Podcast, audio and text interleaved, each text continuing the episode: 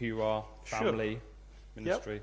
et cetera. There we are. I think it's there. Yeah, well, uh, good to see those of you I already know uh, uh, again, and those who haven't met me before. My name's Mike Betts. I'm married to Sue. We live uh, just down the road in Lowestoft for, mo- where we, well, I'll explain a bit more about that, but we've lived there, born and raised there all our lives, so we've lived there all our lives.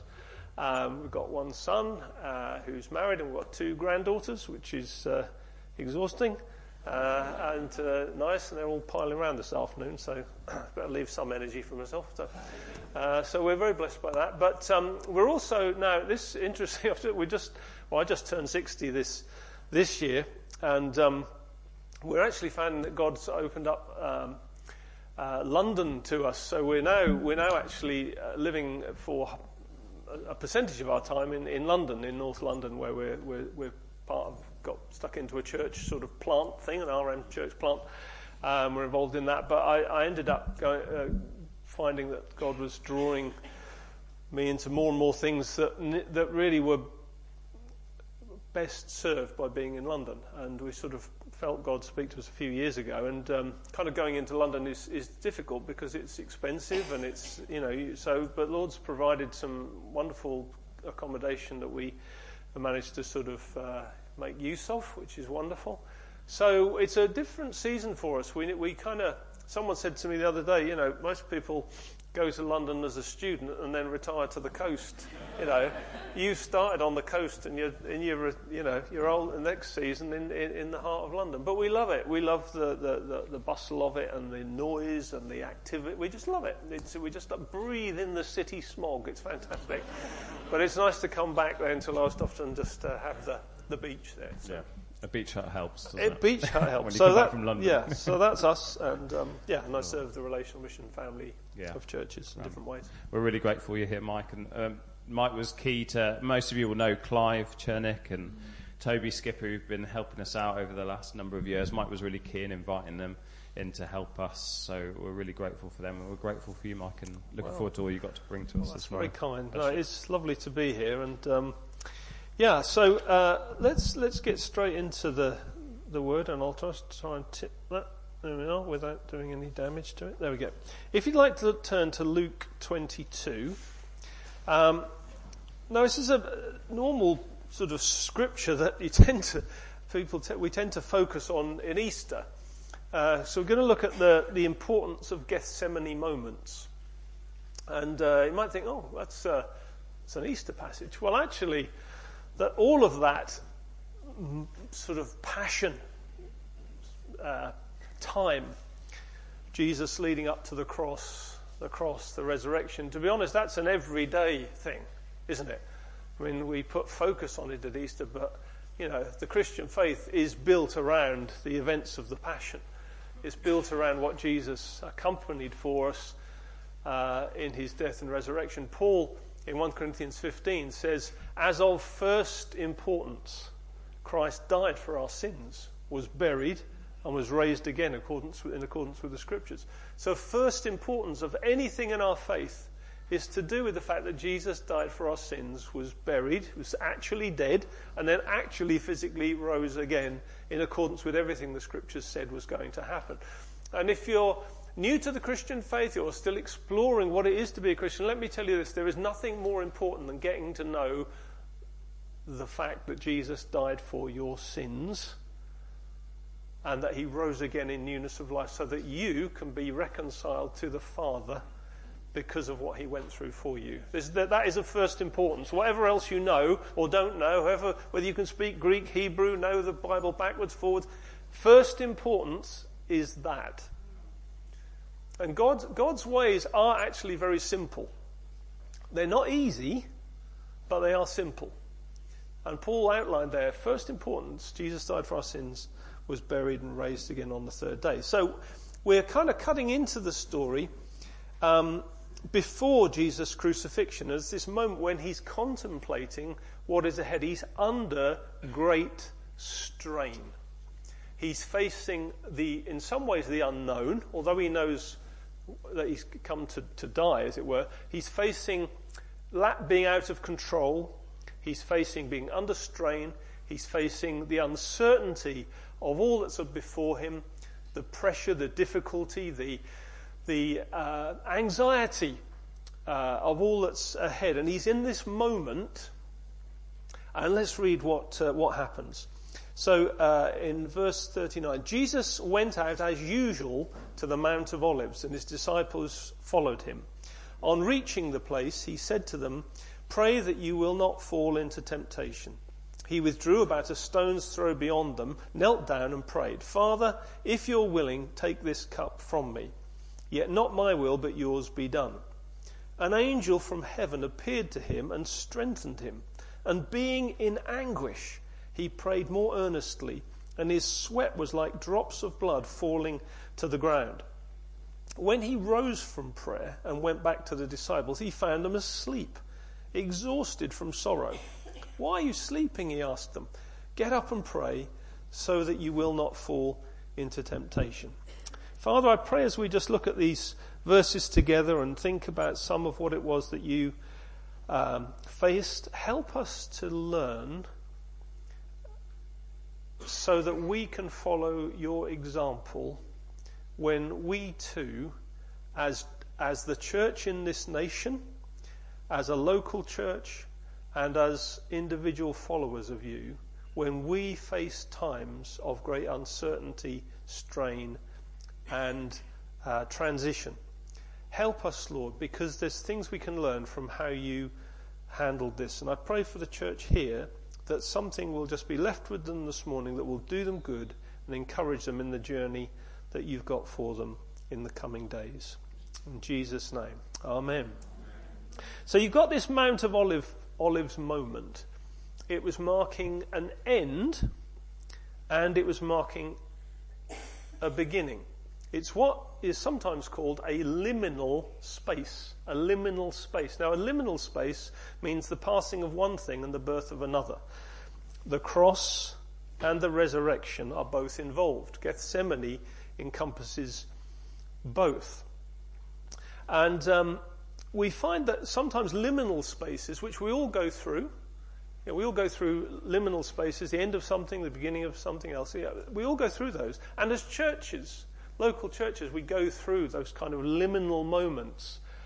As a nation, we go through them. We could even say, I suppose if you observe perhaps the last few years, that uh, nationally and internationally we've had to face with COVID. That was a liminal, we're still in a liminal space.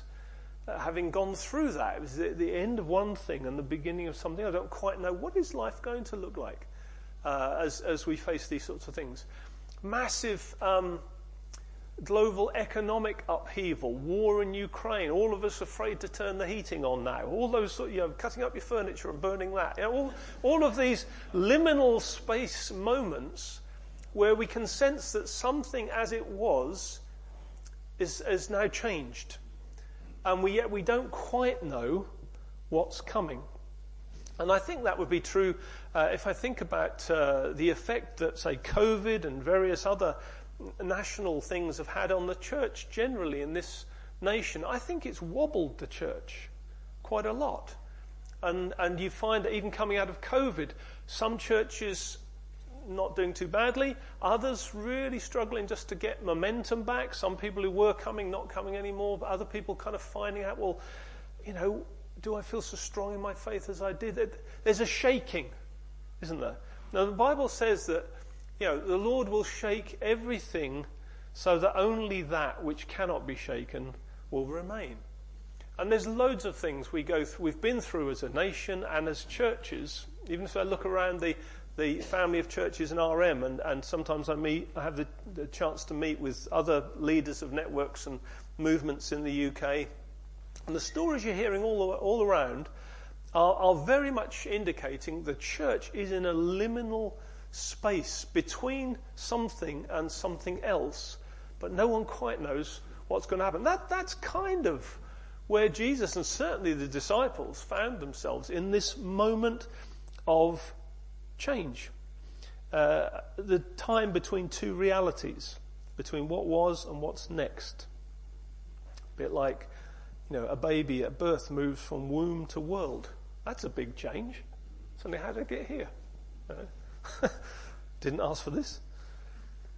Um, and all liminal spaces are uncertain, confusing, dark, and sometimes dangerous.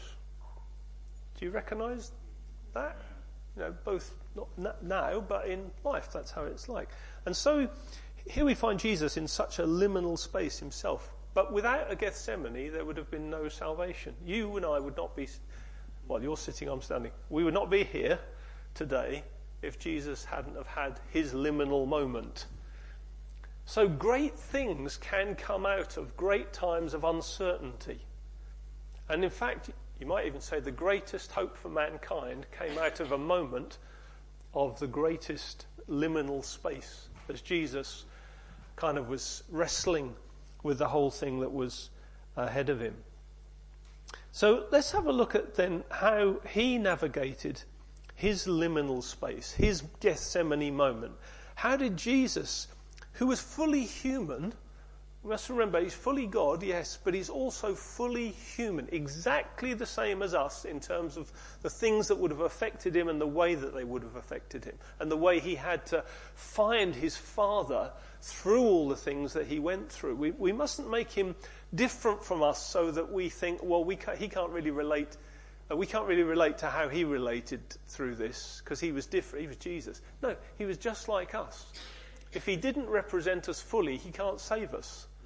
Because even if he isn't a second Adam, exactly like the first Adam, except that he didn't have sin, if he isn't exactly the same as the first Adam, apart from that, he isn't representing us. So we've got to see, when Jesus goes through his very, very difficult time of anguish, change, uncertainty, he can shine a light on how we can now follow. As churches, we go through that. And as individuals, and you know, please God, as a nation, we find God through all that's going on. It's just been quite interesting just to watch the all the, the mourning over the Queen. And I, I think it's actually stirred in people an awareness of mortality, an awareness of the spiritual.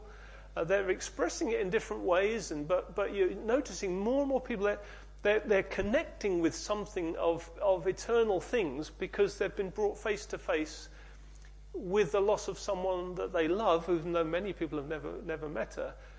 And, and something's being stirred. And please God, perhaps it might lead to a spiritual hunger that God can work with in this nation to bring many to Christ. That would be wonderful, wouldn't it? And so Jesus, what, what do we find he um, he did? Well, first of all, are you, are you still with me, first of all? Right, just checking you haven't gone to sleep. Right, okay, here we go. So first thing is this. Jesus went out as usual to the Mount of Olives. Isn't that interesting? Jesus went out as usual to the Mount of Olives.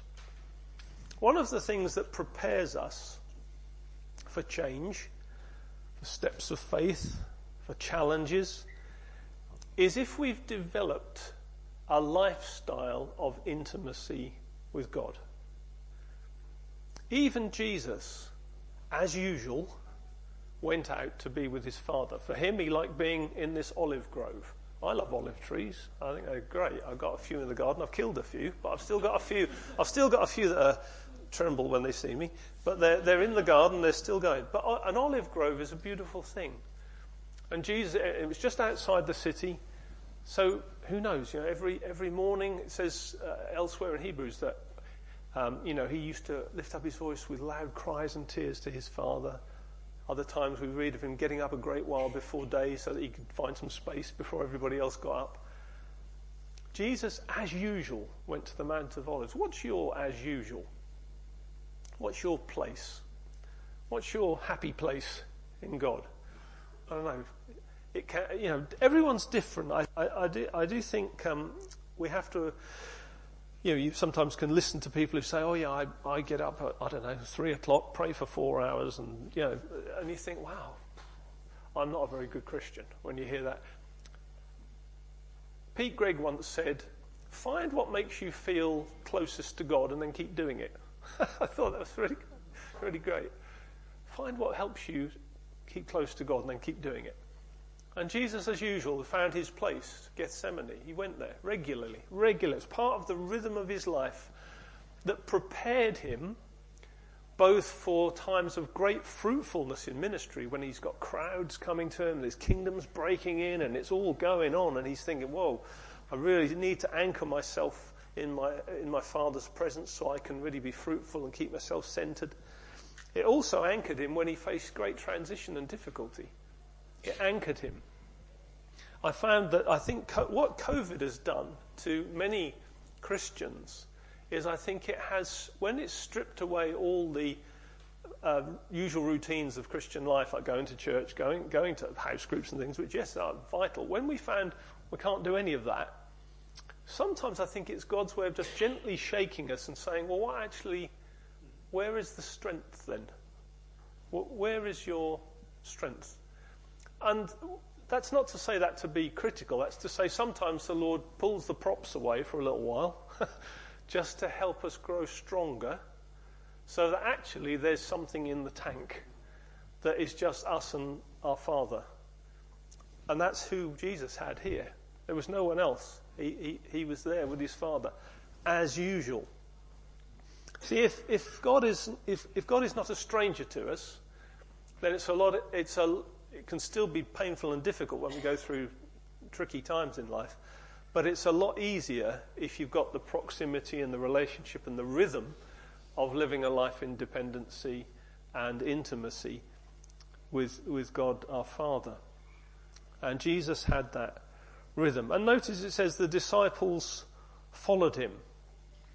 They they they, they also had that they also had that uh, that rhythm. And I'd encourage you as uh, As a church, you know, uh, rhythms of prayer, whatever that looks like collectively, this is not a time to be easing off that. It's a time to be intensifying it. Because things are things are one in prayer that have massive implications. And I know sometimes we can feel we're not maybe very good at praying. How many people don't feel they're very good at praying? Just be honest. Yeah? Well, the Bible agrees with you. Because in Romans eight it says, you do not know how to pray. So you think, oh, that's fine then. Okay, I don't know how to pray. That's, the Bible confirms that, yeah, no, you have no idea what you're doing. But the Holy Spirit himself, with groans and sighs, too deep for words, kind of lifts our weak prayers, our unknowing prayers, into the presence of God, where they go up like a, a fragrant incense before the Father, and they move the arm of God. I tell you, that's motivation to pray, not because you feel very articulate, or you can pray for a long while, or you know what to say, or someone might have stole what you were just going to say, and they think, oh, you've nicked my prayer now. Well, pray it again anyway. It doesn't. Theirs wasn't that good anyway, because the Bible says it wasn't very good. It's just, you know, it's not a competition. The disciples followed him, and they, they engaged in this, this rhythm of life that sustained them. And then you notice in verse thirty-nine, this is interesting. He says, uh, he says to them, uh, he instructs them to pray, and he says, pray that you will not fall into temptation. So in times of, of, of upheaval, uncertainty, strain, difficulty, what's going to happen? How's this going to work out? How am I going to get through this? How are we going to get through this? Jesus went straight to his Father to seek his strength. And we've got to do the same. That's the first place to go. Notice it says he was in anguish. The disciples were exhausted from sorrow. This is, this is real pressure, real strain. And that comes to all of us, whether in our personal lives, it can come collectively as a church. I think the church in this nation is in that kind of situation at the moment. There's a kind of a...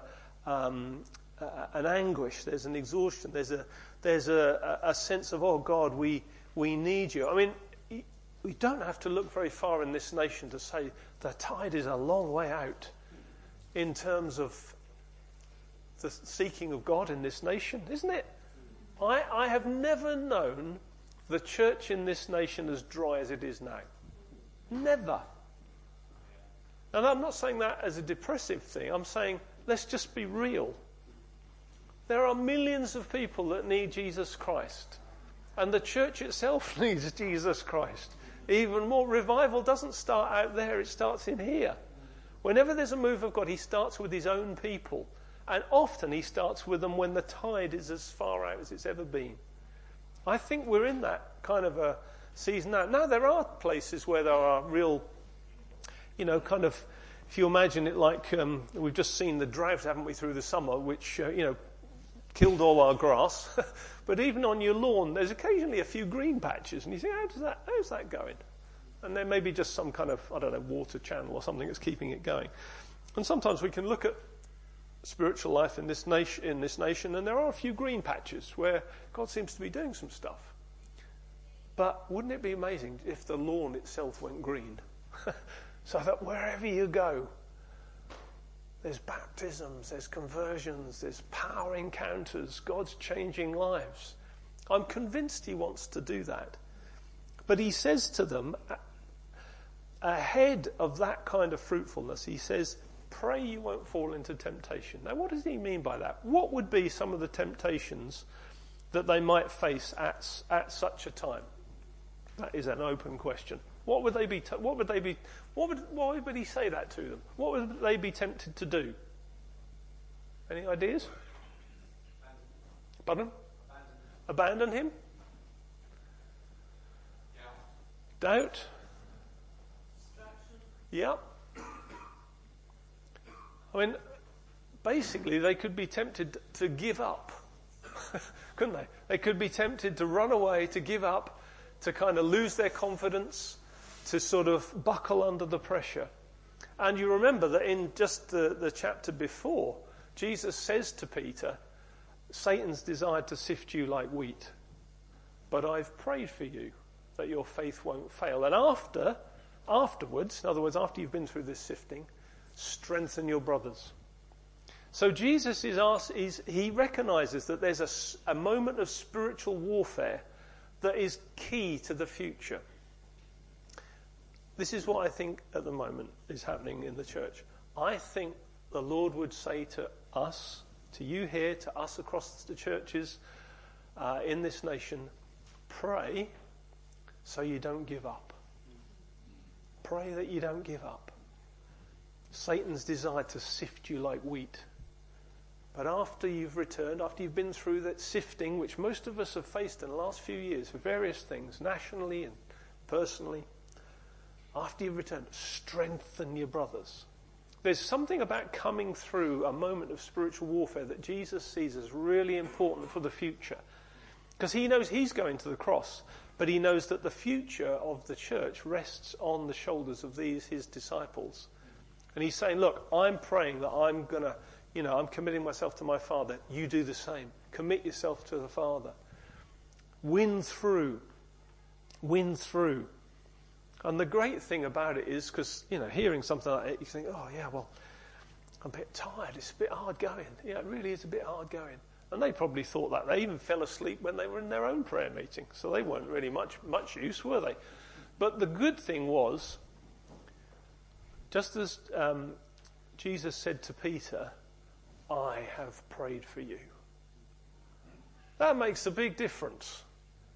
You know, if uh, it's nice, always nice when people say, oh, I prayed for you the other day, or let me pray for you. Isn't, that's always great, isn't it? But imagine just letting it dawn on us afresh that Jesus would say to each one of us this morning, I'm praying for you. Whoa, that's a, that's a game changer. Imagine as a church just hearing him say to you this morning, I'm praying for you. I'm praying for that building project. I'm praying for what you're doing in Beckles. I'm praying, you know, that, that lots of new people are going to come to, to know me through you. I'm praying for you. I'm praying that you won't get weary and lose heart. I'm praying for you. That's a big difference if Jesus is doing it, isn't it?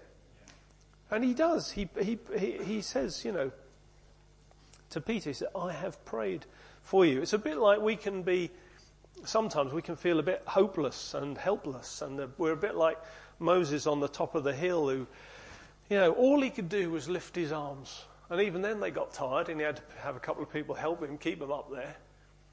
But Joshua, our great Joshua, Jesus was in the valley fighting the battle.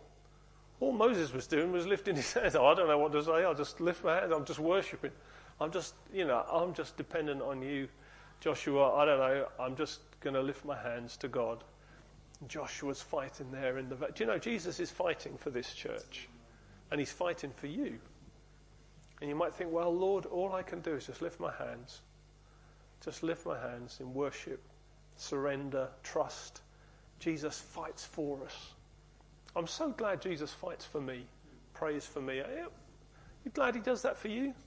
Because he does. And you think, well, does does Jesus really care? I tell you, he prays for you. He prays for you. He's fighting in the battle for you.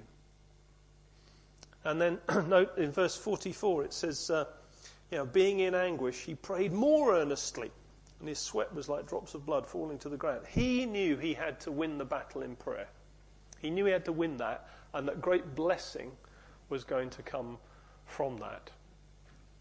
I want to encourage you to press through the spiritual battles that um, lay before you, because there is something on the other side of it. So just hearing about your uh, mortgage thing, press through in prayer. Yeah, press through in prayer, because there's something the other side of that meeting, that Je- and Jesus is going to be praying for it. So join in with him. Um, then next we notice in um, verse forty-two, uh, it says, um, Father, if you are willing, Father, if you are willing. But you notice he kind of poses this question to God, if you're willing, you know, take this cup from me. No reply whatsoever. Zero, zilch, silence, just nothing. Just ask the question, Father, take this from me. No, no, no answer. I think this is the moment he really needs to hear from, from the Lord, from his, from the Father. And we all go through times uh, of what I would call Malachi to Matthew moments. You know, the end of Malachi to Matthew is four, four, four hundred years of silence. But boy, when he did speak, when Matthew breaks open with Jesus' incarnation, those silences are not barren silences, they're pregnant silences. And sometimes, you know, perhaps some of you here personally, you've got some things that you're bringing to God, Father, Father, and it feels like you're just talking to the ceiling. Father, still asking, Father. Maybe you're praying for something, or you've got something on your heart that you really want God to break in, because you think, well, if he doesn't break in, I don't know how this is going to go through, how this is going to work out. Father, Father. And there seems to be silence. God is never silent through indifference. Never. There is a there is something sometimes very beautiful about God's silences, because they're always a moment when he's doing something either in us or in some other circumstances beyond us, that in due course will mean that his answer will be seen to be praiseworthy and glorious, kind and good. So never never um, be too distraught in times of silence. These are the moments of the cross. He's wrestling for an outcome. And it says there, verse forty-three, an angel from heaven appeared to him and strengthened him. Now you... um, interesting this, isn't it? A supernatural encounter to help him get through what he was facing. But notice the supernatural encounter didn't remove him from what he was going through. God will strengthen us very often whilst we're having to go and journey through something to get to somewhere that God's got for us. I think that's what the church is going through at the moment in the U K. I think there will come times when we will sense the Spirit of God coming upon us, strengthening us for all that lies ahead. But we are in a moment in this nation when we really need God to break through, and we need to be the kind of people that God can use, and and we can only be used if we stay the course and, and we find our strength in him. Remember that Jesus said to his disciples, you know, it's to my Father's glory that you bear much fruit. We live in a day when we think, well, Lord, how are we going to bear much fruit?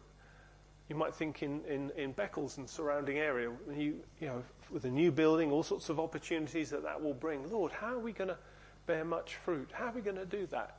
Well, there's going to have to come times when you will receive supernatural encounter from heaven as you journey into whatever God's called you to do. And then uh, just lastly, in verse forty-two, it says this, um, when he's asking that question, Father, if you're willing, take this cup from me. But he says, yet not my will, but yours be done. Not my will, but yours be done.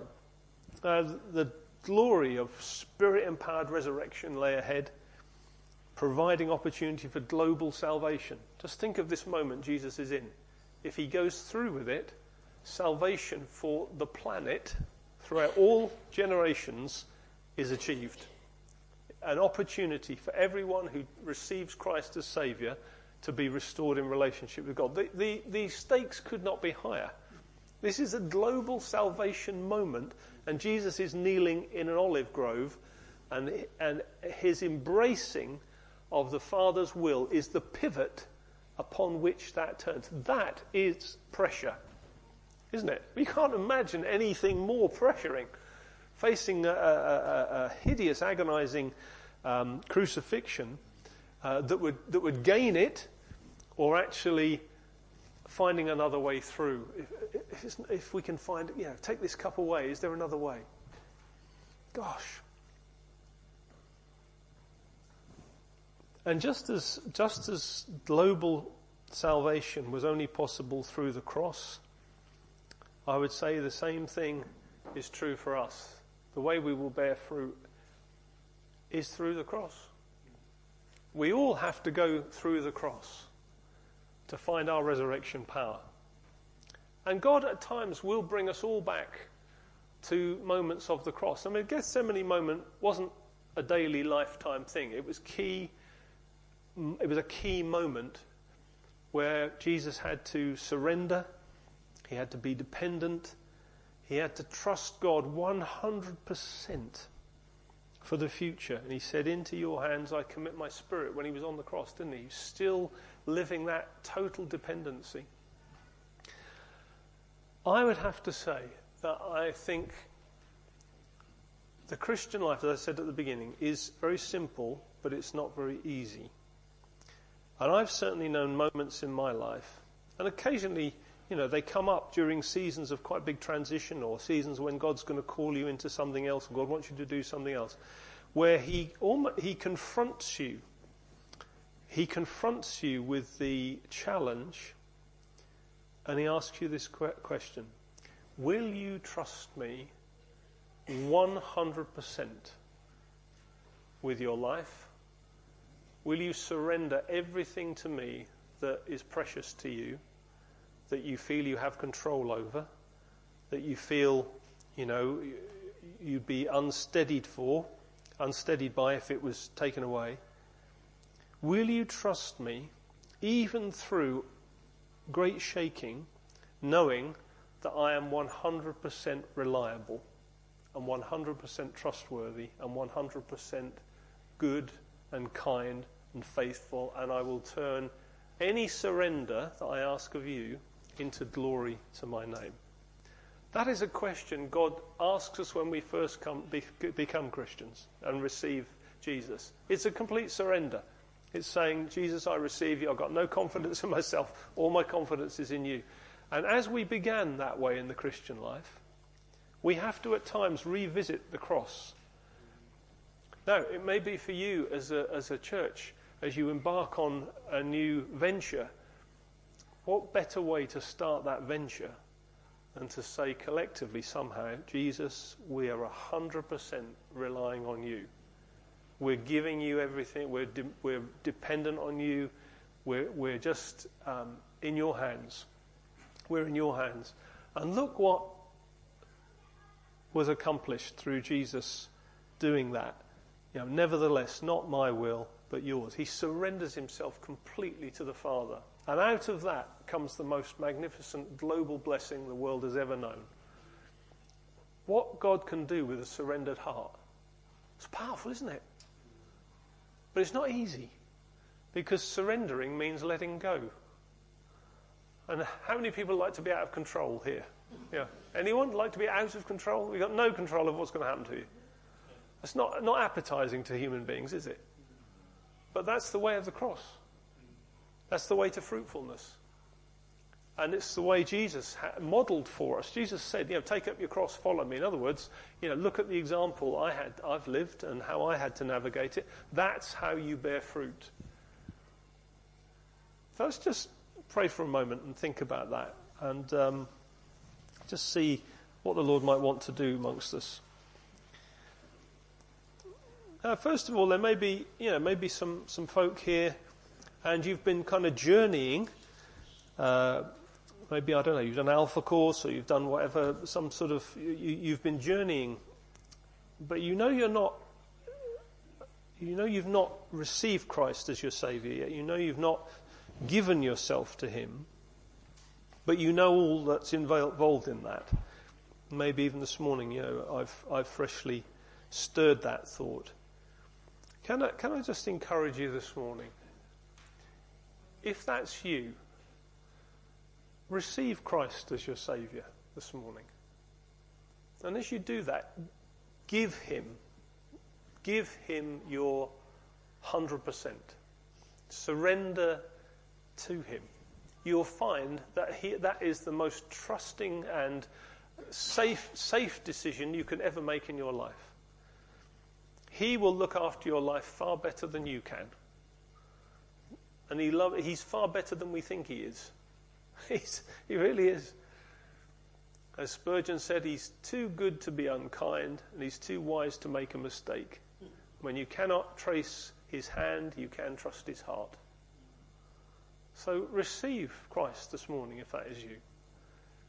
It's a simple thing. Just say, Jesus, I receive you as my Saviour. That's how it begins. Simple, simple prayer. And you might want to talk to myself or one of the leaders afterwards if that is you. Now for the rest of us, you know, part of the church here, what can God do with a surrendered people? Wow. Just imagine that. What can God do with a thoroughly surrendered people? So, Father, I want to pray that where there are challenges corporately, that we where we need to surrender to you and trust you, even when we can't see the way ahead, I pray that this church will model surrender and dependency to you, Lord, so that your will will be done, your kingdom will come here in Beckles as it is in heaven. I pray for individuals who are here this morning, Lord, who maybe are wrestling with personal challenges, I don't know, concerns about work or loved ones or health or uncertainties about the future or present troubles pressing in on their minds, thinking, I don't know, I don't know how this is going to work out, I, I, it's troubling me, I'm anxious, I don't know how to sort it out. I pray, give them grace, Holy Spirit, to surrender to you everything, just as you did, Jesus, to surrender everything to your Father into his hands, trusting him to take one hundred percent responsibility for it and to work it through in accordance with his good pleasure and will. Give us grace to do that this morning. And at any point during this week when we start to take it back again, help us to be those who are quick to give our surrender back to you, Lord. And I pray a blessing over this church, Lord. I pray a blessing over the building uh, venture. I pray a blessing, Lord, that we would start to see regularly people coming to Christ again in this church, that the that the baptism uh, service will be a regular feature of this church, and it will spring from surrendered hearts who've just said, Lord, anything that happens now is not of us, it is of you, because we're just embracing your will and trusting you. I pray, Lord, for a move of God in this place. Many stories, Lord, we just think around the town now, Lord, many people now today in their homes, in different things, full of full of anxieties, concerns, lostness. Jesus, give us front door keys, as it were, to many homes in this town. Let this church have access not just to homes but to hearts. Open hearts to receive Christ. Lord, we speak blessing in the name of Jesus over your purposes for this church. Thank you, Lord. Thank you, Lord. Thank you, Lord.